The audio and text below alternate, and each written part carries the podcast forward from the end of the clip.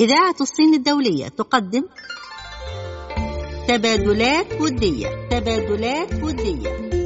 نحن نبني جسورا من الصداقة بين الصين والعالم العربي ونرصد أهم المستجدات في العلاقات الصينية العربية. تبادلات ودية. برنامج يأتيكم عبر إذاعة الصين الدولية. مستمعينا الكرام مستمعي إذاعة الصين الدولية في كل مكان. أهلا ومرحبا بكم مع حلقة جديدة من حلقات برنامجكم تبادلات ودية. على مدى عقود مديدة بنى الصينيون والعرب جسورا من العلاقات المتينة بينهما. وإيمانا بروابط الصداقة المتينة بين الصين والعالم العربي. نرصد أهم المستجدات في العلاقات الصينية العربية. ومن خلال برنامج تبادلات ودية نركز على جهود تعزيز أواصر الصداقة ودفع العلاقات الودية الراسخة بين الصين وبلاد العرب. تبادلات ودية يقدمه لكم محمد يحيى. ووفاء ناجي. يسعدنا أعزائي أن نستعرض معكم سريعا فقرات حلقة اليوم من تبادلات ودية والتي نقدم فيها افتتاح طريق الحرير البحري بين الصين والمملكة الأردنية الهاشمية. سفير الصين بالجزائر يؤكد تواجد مستثمرين صينيين لتطوير الإنتاج الجزائري. والصين تؤكد دعمها إعادة الإعمار في الجمهورية اليمنية. عصام شرف رئيس الوزراء الأسبق لجمهورية مصر العربية يشير إلى أن قناة السويس محور رئيسي في طريق الحرير. وشركة ميزيو الصينية تعلن استراتيجية جديدة داخل السوق المصري وضخ استثمارات جديدة. القنصل العام الصيني يصرح بأن مصر دولة شريكة ومحورية في مشروع حزام الحرير البحري. ودولة الإمارات ترحب بالاستثمارات الصينية. وزيارة مبعوث الرئيس الصيني إلى الكويت والإمارات. تدفع العلاقات وتعزز التكامل بين الاستراتيجيات التنموية. ونأخذكم مستمعي الكرام في جولة سريعة نتحدث فيها عن التعاون بين جمهورية الصين الشعبية والدول العربية. ونختتم برنامجنا بلقاء مسجل أجرته إذاعة الصين الدولية.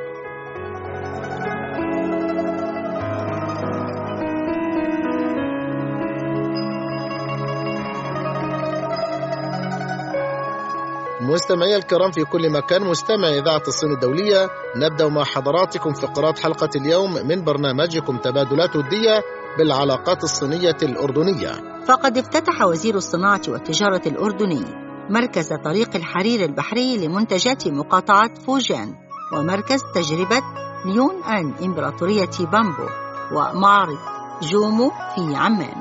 وأكد السفير الصيني في عمان بان فانغ أهمية سياسة الطريق الواحد والحزام الواحد في تعزيز التعاون بين الأردن والصين وجميع الدول الواقعة على الطريق. واستعرض المشاريع والاستثمارات الصينية في المملكة الأردنية والمساعدات الصينية للمملكة. وأشار وزير النقل الأردني الأسبق يحيى الكسبي إلى عمق ومتانة العلاقات الأردنية الصينية والعلاقات الدبلوماسية المتجذرة بين البلدين. مؤكدا أن الصين من كبار الشركاء الاستراتيجيين للأردن. واشتمل حفل الافتتاح على عرض لمقاطعة فوجان ومدينة يون آن ومدينة نان آن وندوة لماركة جومو التي تعتبر أكبر الماركات الصينية للأدوات الصحية. كما أقيم عرض عن سلسلة صناعة الخيزران في مدينة يونان الصينية وأطلق نائب رئيس مجلس إدارة جومو علامة جومو في الأردن.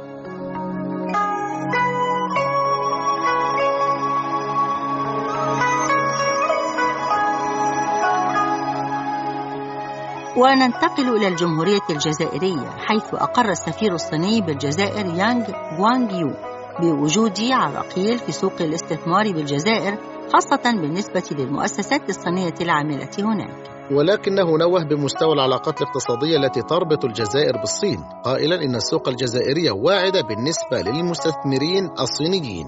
وقال السفير خلال ندوة جمعته مع وزير التجارة الجزائري سعيد جلاب قال إن المؤسسات الصينية متواجدة بالجزائر منذ حوالي 20 سنة مؤكدا استعداد بلاده لمرافقة المستثمرين الجزائريين مع نظرائهم من الصين لرفع مستوى الإنتاج المحلي الجزائري وترقية نسبة الاستثمار في الجزائر.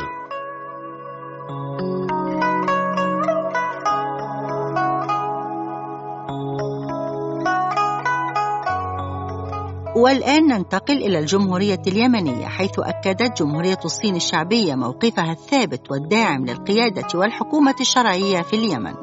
جاء ذلك على لسان مدير عام غرب آسيا وشمال إفريقيا بوزارة الخارجية الصينية دانغ لي خلال لقائه مع وكيل وزارة الخارجية للشؤون المالية والإدارية اليمنية حسان العود. ودعا الدبلوماسي الصيني الأطراف اليمنية للوصول إلى حل سياسي عبر المشاورات التي تنهي الأزمة. وفق المرجعيات الدولية والأسس والمرتكزات التي قامت عليها ولفت إلى أن بلاده ستسهم بدور كبير في إعادة الإعمار في اليمن كما أنها ستستأنف تقديم الدورات الخاصة بتأهيل الكوادر الدبلوماسية اليمنية. إذا مستمعينا الكرام مستمعي إذاعة الصين الدولية انتهت هذه الفقرة من برنامجكم تبادلات ودية. فاصل ثم نواصل. فكونوا معنا.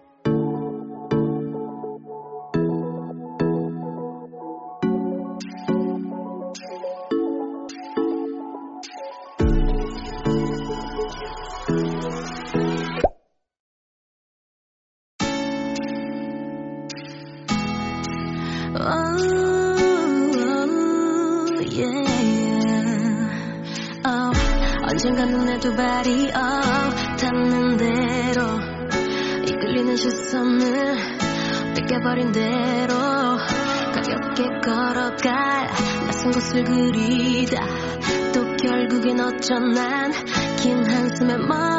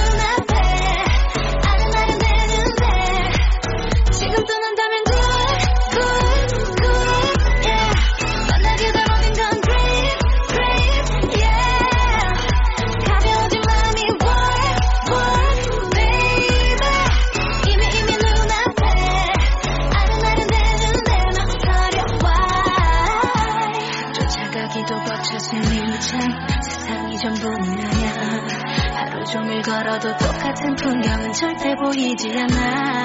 하얀 종이에 적어본 바 잉크처럼 번지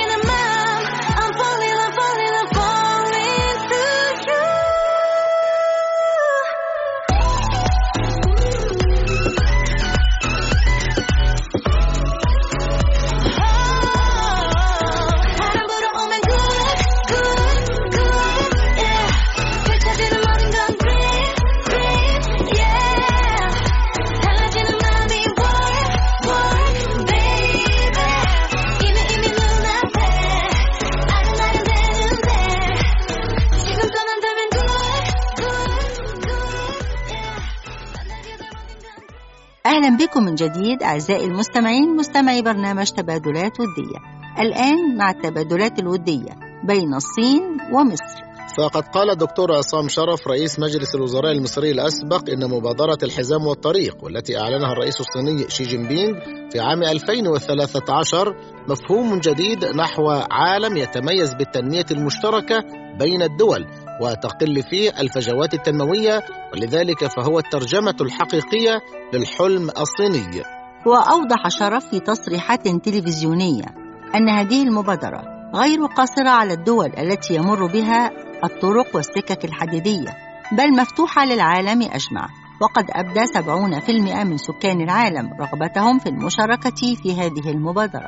وأضاف شرف أن طريق الحرير القديم ليس مجرد طريق للتجارة بل يتبادل من خلاله الأفكار والثقافات والانفتاح على الأديان المختلفة وهو ما يحتاجه عالمنا الجديد بجانب التبادل التجاري. وأشاد بدور مصر في طريق الحرير القديم قائلا إن مصر لعبت دورا كبيرا من أجل تحقيق مصالح مشتركة وتنمية مستقبلية. ستعود بالنفع أيضا على البشرية بأكملها. وتمنى عصام شرف استغلال طريق الحرير في خدمة التجارة العالمية لافتا إلى أنها خطوة ذات عائد جيد على مصر والمنطقة العربية.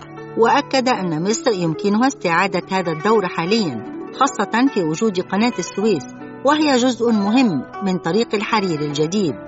كما أبدى إعجابه بإنجازات دولة الصين قائلا إن الصين ليست دولة عادية. والرئيس الصيني أحدث طفرة كبيرة جدا منذ توليه الرئاسة في عام 2012 حيث أظهر إنجازات عظيمة في محاربة الفساد والقضاء على الفقر باستخدام أحدث مستويات التقنية في رفع المستوى الاجتماعي.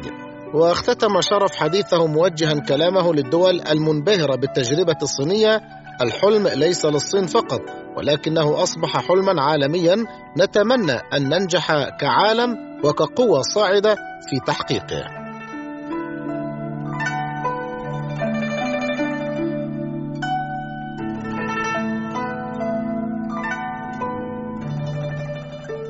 تحت شعار نحن الأقرب إليك افتتحت شركة ميزيو الصينية المتخصصة في إنتاج الهواتف الذكية ثلاثة مراكز جديدة لتقديم خدمات العملاء ال customer service بجمهورية مصر العربية. وتحتل هذه الشركة المركز الخامس في سوق الهواتف الذكية في الصين وتعد أحد أهم العلامات التجارية على المستوى العالمي. وتقوم هذه المراكز بتقديم مجموعة من الخدمات المتكاملة على رأسها عرض تشكيلة من الهواتف الجديدة للشركة بجانب تقديم كافة خدمات ما بعد البيع والدعم الفني والصيانة. بالإضافة إلى قطع الغيار لمكونات جميع الهواتف الذكية لشركة ميزيو وذلك بالتعاون مع شركة كي إن جي الوكيل الاستراتيجي والحصري في السوق المصري. وتمثل هذه المراكز مجرد بداية حيث سيتم في المستقبل مضاعفة عدد مراكز خدمة العملاء لتسهيل التواصل مع العملاء وتلبية كافة احتياجاتهم. حضر حفل الافتتاح سامح فتحي مدير عام شركة كي ام جي بجانب مشاركة وفد من شركة ميزيو العالمية متمثلا في مدير مبيعات الشركة العالمية ومدير منطقة الشرق الأوسط وأفريقيا وعدد كبير من الموزعين لهواتف شركة ميزيو ولقد نجحت الشركة في تقديم نموذج فريد وجاد لتوفير أحدث وأعلى التقنيات لمستخدمي الهواتف المتوسطة. وتأتي هذه الخطوة ضمن استراتيجية الشركة للتوسع في السوق المصرية للهواتف المحمولة وتلبية مختلف فئات المستخدمين. وعن الفئات المستهدفة قال مدير مبيعات الشركة إنها تمتلك تشكيلة واسعة ومتنوعة من الهواتف المحمولة الذكية لتلبية قطاع عريض من المستخدمين بمختلف متطلباتهم. ولكن الشركة تستهدف بصورة كبيرة فئة الشباب لكونهم يبحثون دائما عن الإثارة والرغبة في الاستمتاع بهواتفهم المحمولة. لذلك تحرص الشركة على تقديم هواتف ذكية مزودة بمعالجات متعددة النواة. حيث تمكنهم من تجربة مفعمة بالمتعة والقوة عند استخدام أكثر من تطبيق أو ممارسة الألعاب الإلكترونية. أو أن يكون لديهم أكثر من حساب على كل من تطبيقات التواصل الاجتماعي الفيسبوك وكذلك الواتساب. على نفس الجهاز بدون أن يؤثر ذلك على كفاءة الأداء وسرعة معالجة البيانات.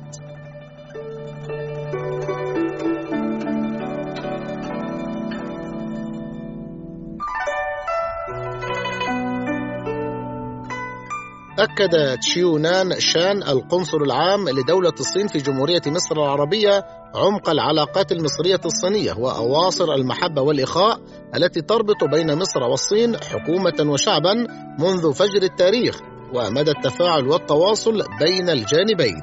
وأعرب القنصل الصيني عن بالغ سعادته بزيارة الإسماعيلية. نظرا لأهميتها الاستراتيجية ووقوعها في قلب المشروع القومي الكبير لتنمية محور قناة السويس. بالإضافة لكونها تقع ضمن المشروع القومي العالمي الكبير المعروف بمشروع طريق وحزام الحرير البحري بين الصين والدول العربية وهو بمثابة مبادرة صينية تعد مصر دولة شريكة أساسية ومحورية في هذه المبادرة. وقال إن الحزام البحري يعزز من توثيق العلاقات الثنائية المصرية الصينية على كل الأصعدة السياسية والاقتصادية والثقافية والتي تعززت منذ تولي الرئيس عبد الفتاح السيسي إدارة البلاد. وأضاف أن الرئيس عبد الفتاح السيسي قام ببناء علاقة استراتيجية قوية ومتينة بين مصر والصين منذ زيارته الأخيرة للصين وزيارة الرئيس الصيني شي جين بينغ لمصر والتي وقع خلالها عشرون اتفاقية مشتركة بين الجانبين. وقد أكد القنصل الصيني أن العلاقات المصرية الصينية تتميز بعلاقات متميزة خاصة في المجال الاقتصادي بمشروع محور تنمية قناة السويس والذي يعد مشروعا تنمويا عالميا. وقال إن الصين تسعى للمشاركة الجادة في هذا المشروع بما فيها بنك التنمية الصيني وشركات تيدا وجيوشي والشركة الصينية العامة للهندسة المعمارية وأن حجم كل شركة فيهم يبلغ حوالي 100 مليون دولار. إذا مستمعينا الكرام وصلنا لنهاية هذه الفقرة من برنامجكم تبادلات ودية. فاصل ثم نواصل. فابقوا معنا.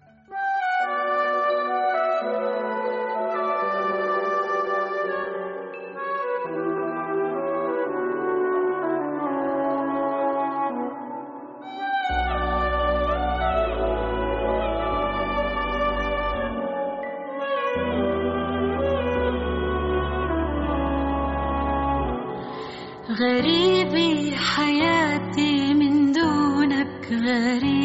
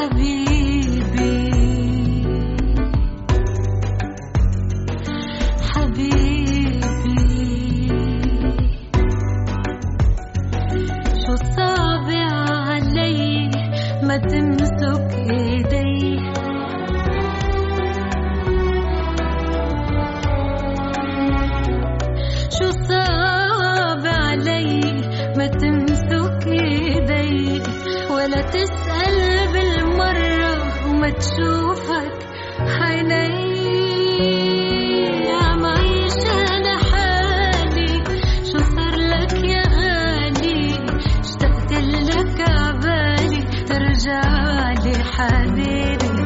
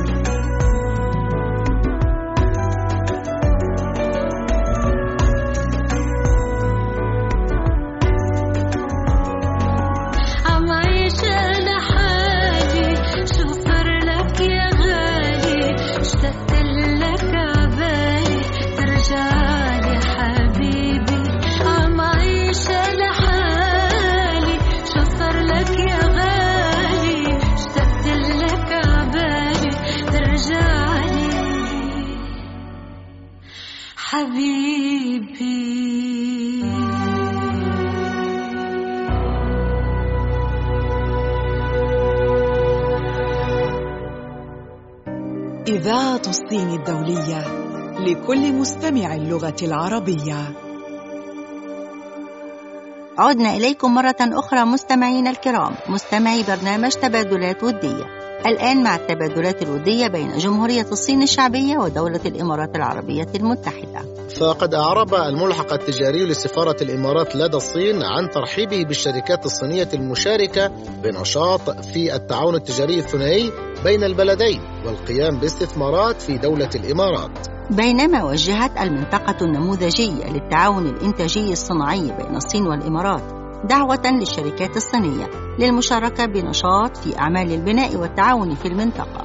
وقال المسؤول الإماراتي في ندوة ترويج للمنطقة النموذجية بين الصين والإمارات إن الإمارات دولة مفضلة للاستثمار حيث احتلت المكان الحادية والعشرين في قائمة الدول المفضلة للاستثمار التي أصدرها البنك الدولي في عام 2017 وتتصدر الإمارات المراتب الأولى من حيث الخدمات اللوجستية وإمدادات الكهرباء ودفع ضرائب وغير ذلك في الدول العربية والعالم. وتعد المنطقة النموذجية بين الصين والإمارات مشروعا مهما وأول منطقة من نوعها في الصين ضمن مبادرة الحزام والطريق. وقد كشف بدر المشرق أن أكثر من 300 ألف مواطن صيني يعيشون ويعملون حاليا في الإمارات وهناك 4200 شركة مسجلة بشكل رسمي في الإمارات بينها حوالي 170 شركة كبيرة والباقية شركات صغيرة ومتوسطة الحجم و2500 علامة تجارية صينية مسجلة. وبحسب الأرقام الرسمية فقد وصل حجم الاستثمار الخارجي المباشر للإمارات في عام 2017 أكثر من 10 مليارات دولار. وتتواجد تلك الاستثمارات في قطاعات الصناعة التحويلية والنقل والخزانة والمالية وغيرها. وقال هوانغ روقينغ نائب المدير التنفيذي لمجموعة التعاون الاقتصادي بمقاطعة جيان سو في شرقي الصين. إن الشركات الصينية تفضل الخروج إلى خارج البلاد بشكل جماعي في السنوات الأخيرة. وقد أصبح هذا الشكل اتجاها سائدا ضمن التعاون الاقتصادي والتجاري بين الصين والدول الأخرى. وذكر هوانغ أن المنطقة النموذجية للتعاون الإنتاجي الصناعي بين الصين والإمارات تم تنسيقها على مستوى الحكومتين بين البلدين وستقوم الشركات من الجانبين بتشغيل أعمالهما وفقا لآلية السوق. وفي يوليو من عام 2017 وقعت الصين والإمارات على اتفاقية تعاون بين الحكومتين واتفاقية رسمية للاستثمار في المنطقة النموذجية. وفي ديسمبر عام 2017 أكدت اللجنة الوطنية للتنمية والإصلاح أن المنطقة هي أول منطقة تعاون إنتاجي في البلاد تحت مبادرة الحزام والطريق. وبحسب بيان رسمي فقد تم التوصل إلى اتفاقيات مبدئية بين المنطقة النموذجية وبين 15 شركة وتجاوزت قيمة استثماراتها أكثر من 6 مليارات يوان بما يعادل حوالي مليار دولار. وتعد الإمارات أكبر سوق للصادرات وثاني أكبر شريك تجاري للصين من بين الدول العربية وقد وصل حجم التجارة الثنائية إلى 40.98 مليار دولار. بزيادة بلغت أكثر من 2% على أساس سنوي.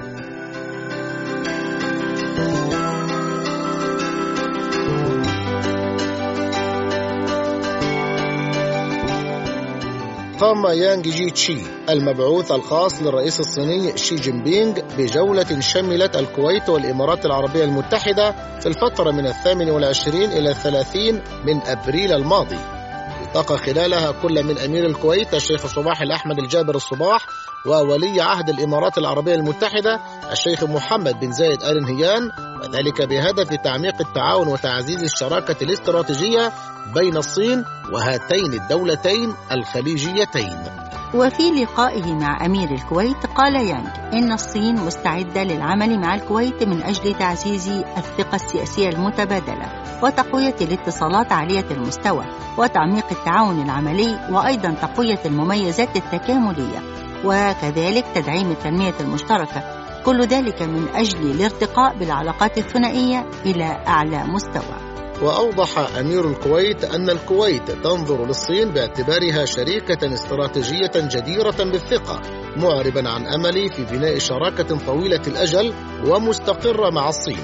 وقال الصباح إن الكويت مستعدة لتعميق التعاون مع الصين في كافة المجالات والمشاركة الإيجابية في مبادرة الحزام والطريق وأيضا التكامل بين مشروعي مدينة الحرير والجزر الخمس والمبادرة. مضيفا أن الكويت تشيد بوضع الصين الدولي ودورها في الشؤون العالمية وعلى استعداد لتعزيز التعاون الثنائي والتنسيق في القضايا الدولية الكبرى من أجل الحفاظ على السلام والاستقرار على المستويين الإقليمي والدولي. وأشار يانج إلى أن الكويت من الدول الأولى التي وقعت على اتفاقية التعاون مع الصين في إطار مبادرة الحزام والطريق. كما أن الصين تنظر إلى دولة الكويت باعتبارها شريكة مهمة في البناء المشترك للمبادرة في منطقة الخليج. وقال يانج لأمير الكويت إن مبادرة الحزام والطريق ورؤية الكويت 2035 تتوافقان إلى حد كبير مع بعضهما البعض وأن الصين مستعدة للتعاون مع الكويت من أجل الدفع المشترك لمشروعي مدينة الحرير والجزر الخمس. حيث كانت الكويت هي أول دولة خليجية توقع على وثيقة التعاون بشأن البناء المشترك لمبادرة الحزام والطريق وهي أيضا عضو مؤسس في البنك الاستثماري الأسيوي للبنية التحتية الذي بادرت الصين بإنشائه. وعلى صعيد التعاون التجاري والاستثماري كشفت أرقام رسمية صادرة عن المصلحة العامة للجمارك الصينية أنه في عام 2017 بلغ إجمالي حجم الواردات والصادرات بين الصين والكويت أكثر من 12 مليار دولار أمريكي بزيادة تقدر بحوالي 28.5% مقارنة بالسنة السابقة. وخلال زيارته للإمارات العربية المتحدة ذكر يانغ أن الصين تولي أهمية كبرى للعلاقات مع الإمارات ودائما ما تعد العلاقات معها أولوية دبلوماسية في الشرق الأوسط. وأوضح أن البلدين قام بتطوير علاقات طيبة وتمكن من تعميق الثقة السياسية المتبادلة مشيرا إلى أن التعاون بين البلدين أسفر عن نتائج إيجابية. مستمعينا الكرام مستمعي إذاعة الصين الدولية انتهت هذه الفقرة من برنامجكم تبادلات ودية فاصل ثم نواصل فانتظرونا Let it go, let it go. 더 이상 참지 않아. Let it go, let it go.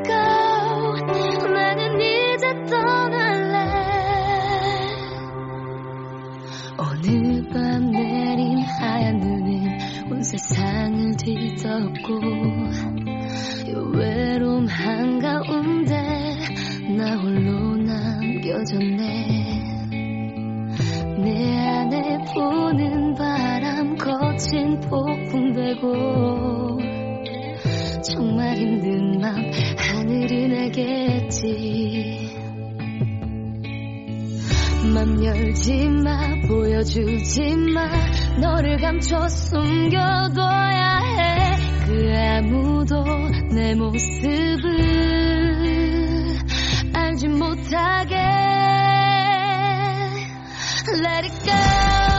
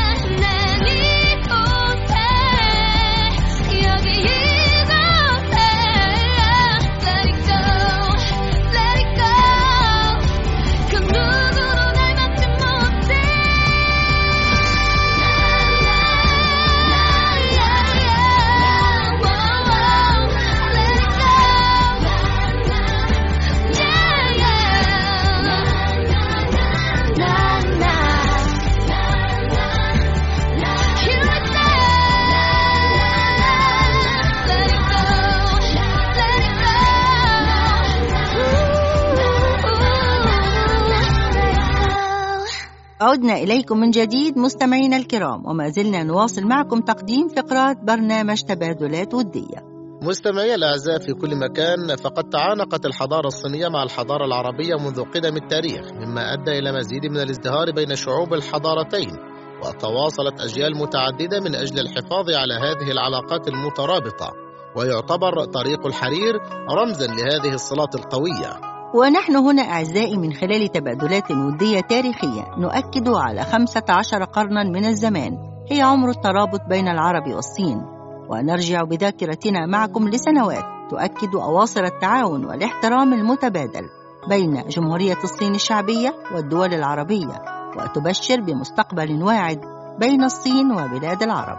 ومعكم اليوم نلقي الضوء على التعاون الدولي بين جمهورية الصين الشعبية والدول العربية. فالعلاقات الودية بين الصين والدول العربية تضرب جذورها إلى قديم الزمان وقبل أكثر من ألفي عام ربط طريق الحرير القديم الصين بالدول العربية رباطا وثيقا.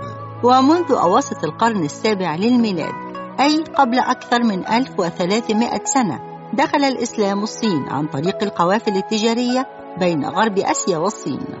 كما دخل الإسلام عن طريق البحر بإرسال البعثات الدبلوماسية والتجارية ووفقا للمصادر التاريخية أرسل ثالث الخلفاء الراشدين عثمان بن عفان مبعوثا إلى مدينة شيئان عاصمة الصين آنذاك.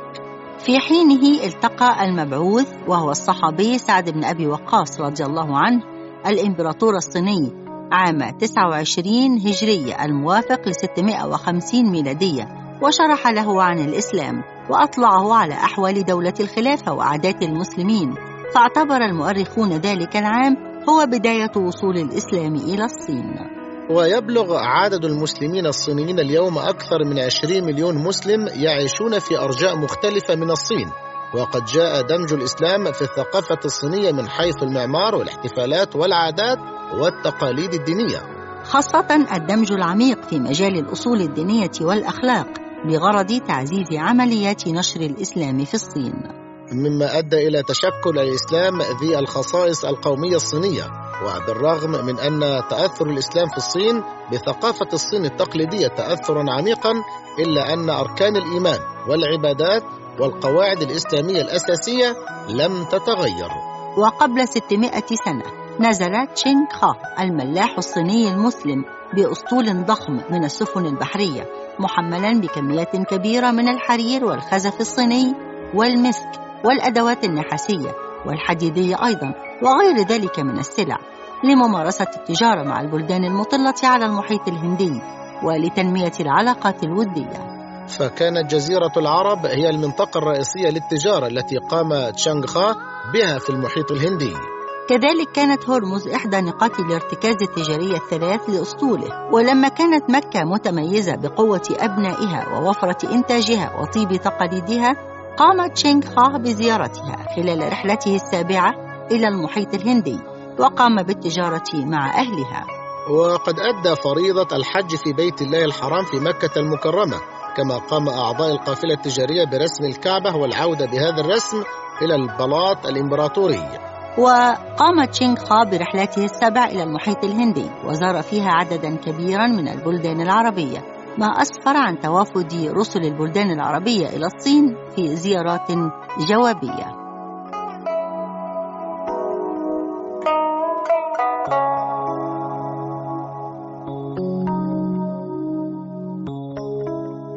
في منتصف القرن العشرين ومع التغيرات الهائلة التي شهدها الوضع الدولي ونهاية الحرب العالمية الثانية والإعلان عن انتهاء حقبة النظام العسكري الفاشي وصعود الحركات التحررية في آسيا وأفريقيا وأمريكا اللاتينية أصبحت الولايات المتحدة الأمريكية القوى العظمى الوحيدة في العالم وتزايد الاتجاهات نحو التعددية القطبية. وفي ظل هذه التغيرات الدولية دخلت العلاقات الصينية العربية حقبة جديدة حيث أقامت الصين علاقات دبلوماسية طبيعية مع 22 من الدول الأعضاء في جامعة الدول العربية.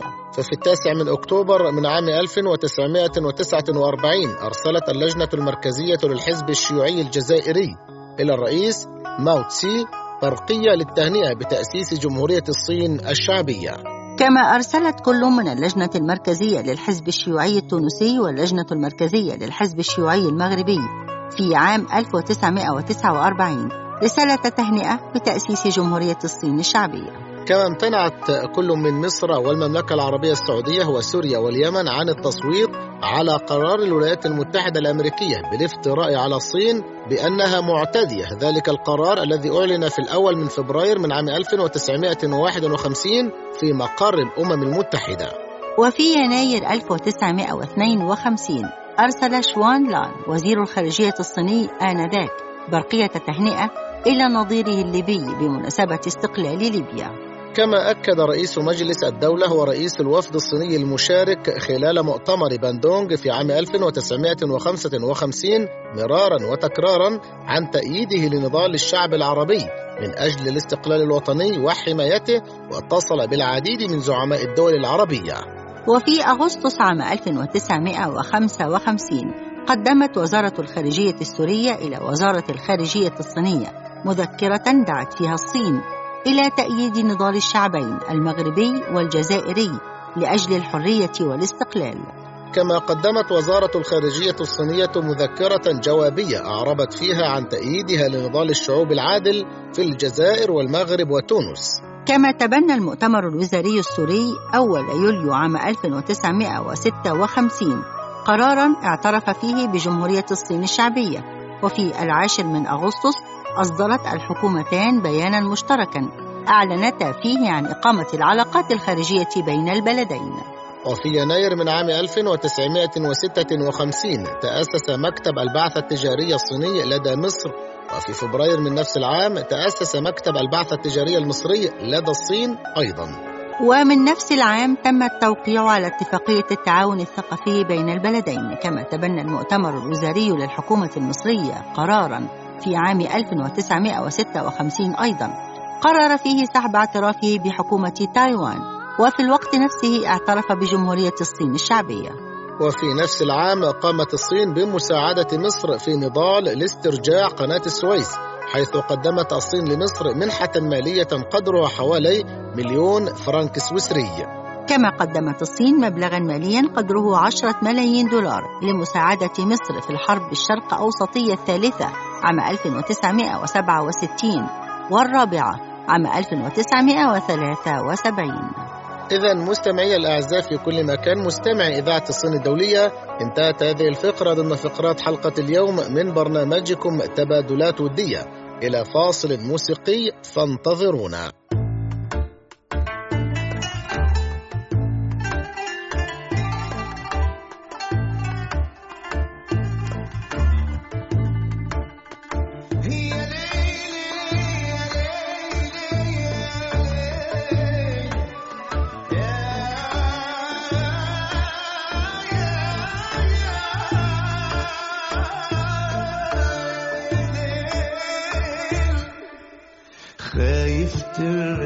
ترجع فيك الصدفة مرة تجمعني والجرح اللي فيي مخفي وعوي وجعني.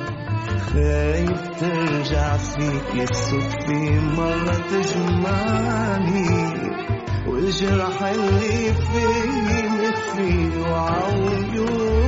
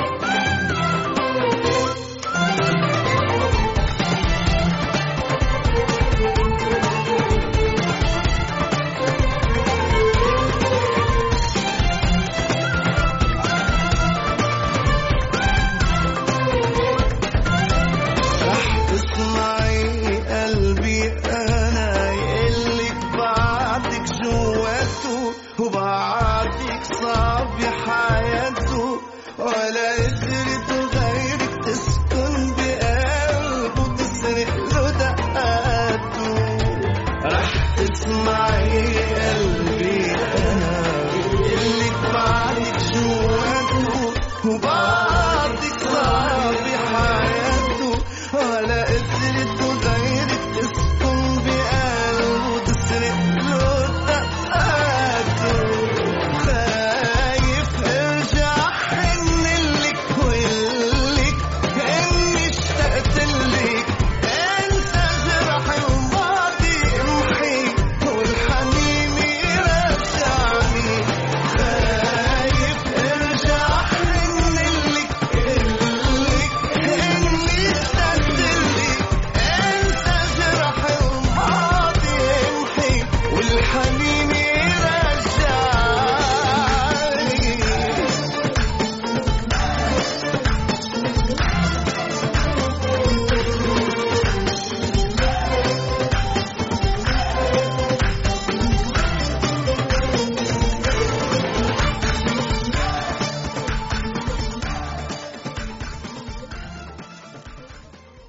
بعد أن استمتعنا معا بهذا الفاصل أعزائي عدنا إليكم من جديد وبرنامج تبادلات ودية.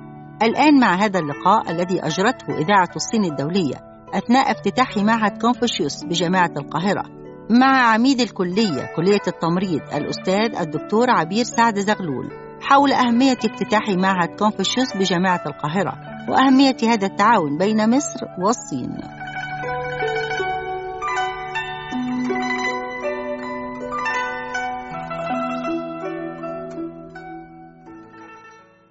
الحقيقة أنا شايفة أن ده مظهر حضاري ورائع يبين مدى آه، التنوير ومدى الثقافة في جامعة القاهرة والتبادل العلمي والثقافي بين دولتين كبار بين دولة الصين ودولة جمهورية مصر العربية.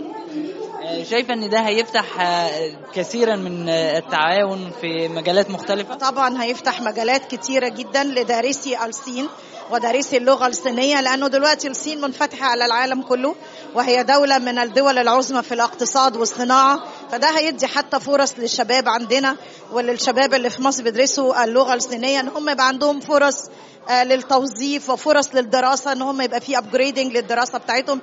أنا شايفة إنها آه، الحقيقة يعني تطور رائع بالنسبة لنا. بالنسبة للتعاون في مجالات مختلفة مثل مثلا مجال الطب آه، حضرتك شايفة التعاون ما بين مصر والصين إزاي؟ آه، ده هيبقى فيه نوع من التعاون بنسميه إحنا memorandum of understanding أو تعاون دولي ما بين الاثنين في مجال الدراسة. في مجال الأبحاث يبقى في تعاون مشترك في مجال الأبحاث بين الدولتين أما بين المعهد والدول الأخرى. مش بس أنا بما إني بتكلم على الطب وإحنا فعلا بدأنا ناخد الخطوة دي إن إحنا بنعمل تعاون مشترك بيننا وبين أحد الجامعات في الصين لإيجاد درجة علمية مشتركة في التمريض.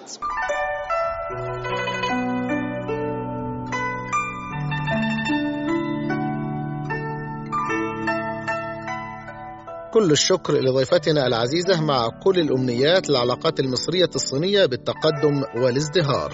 إلى هنا نكون قد وصلنا لنهاية حلقة اليوم من برنامجكم تبادلات ودية. نتمنى أعزائي أن نلقاكم من جديد دائما على خير. انتظرونا دائما لنتعرف سويا على كل ما هو جديد في العلاقات الصينية العربية ونلقي نظرة سريعة معكم على أهم التبادلات التاريخية بين جمهورية الصين الشعبية والوطن العربي. سعدنا بلقائكم وفي النهاية نحمل لكم تحيات فريق العمل. كان معكم وفاء ناجي ومحمد يحيى. رئيس التحرير محمد غانم. فريق الإعداد نجلاء فتحي وجرجس فوزي وأحمد رضا وعمرو عرفة. الإخراج لإيهاب حامد. والهندسة الصوتية للزميل كريم سيد. تبادلات ودية. تبادلات ودية. نحن نبني جسورا من الصداقة بين الصين والعالم العربي ونرصد أهم المستجدات في العلاقات الصينية العربية. تبادلات ودية. برنامج يأتيكم عبر إذاعة الصين الدولية.